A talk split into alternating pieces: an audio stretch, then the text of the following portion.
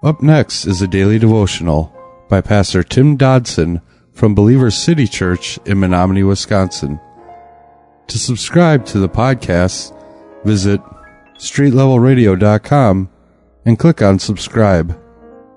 Thanks for listening to Street Level Radio. The Corinthian believers may have thought that preachers could be judged by how much money they demanded. Like a good speaker well, would charge a large sum, and a fair speaker would be a little cheaper, and well, a poor speaker would probably just speak for free. The false teachers may have argued then that because Paul asked for no fee for his preaching, well, then he must have been an amateur with just very little authority. Believers today must be careful not to assume that every speaker who is well known and receives a large sum of money has something good to say. Paul also could have asked the Corinthian church for financial support. Jesus himself taught that those who minister for God should be supported by the people who they minister. Paul thought that asking for support in Corinth could be misunderstood. There were many false teachers who hoped to make a good profit by preaching, and Paul might have feared that he would look like one of them, so he separated himself completely from these false teachers.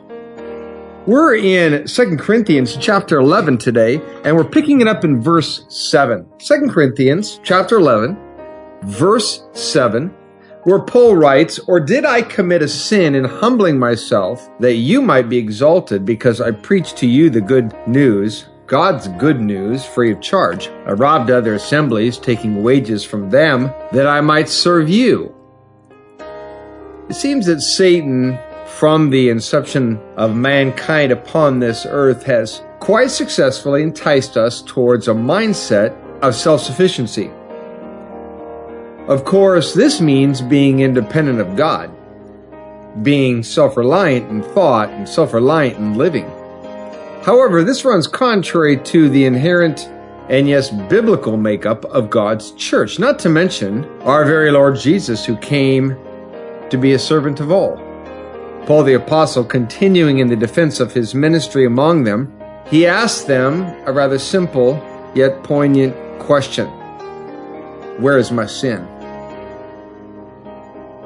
They might accuse Paul of a very long list of shortcomings, but an overt act of sin? Well, that wasn't one of them.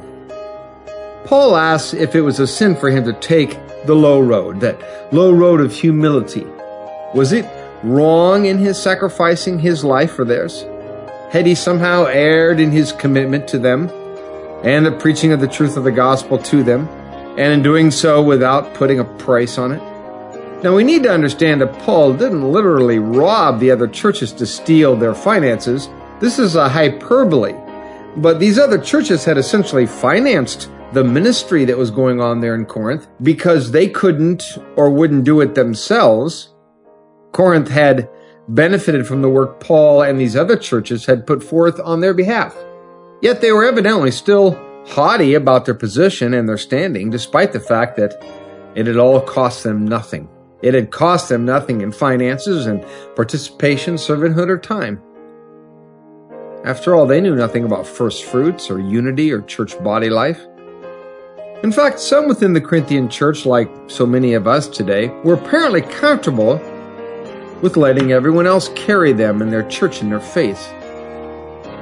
Now, I may not be robbing other churches today to minister to you, but hey, I may be robbing the people beside you who are fully participating in the kingdom in order to minister to you.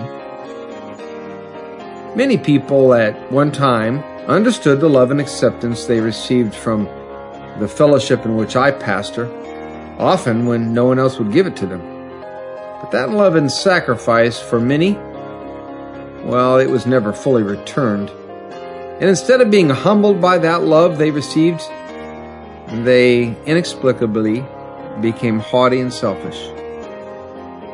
Now, Paul, he was not okay with this, and of course, well, neither am I this morning. Paul sought for these believers a sanctified life. One set apart with Christ as the supreme value and manifestation of our lives. When I read this, I don't read anger in Paul's writings. I mean, I don't think he's mad at them. Some may read in his words, or even in mine, a sense of rancor or hostility towards them, but please don't mistake a passion and an urgent fervency for simple exasperation or an irritation against you or against the flock at large. Paul loved them, as I love the flock in this church I pastor over. But as pastors, we love the flock too much to just stand idly by and watch our spiritual children flounder and endanger their eternity.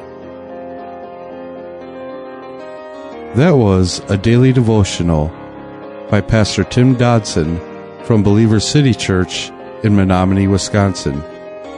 For more information on Pastor Tim Dodson or Believers City Church, visit believerstogether.com.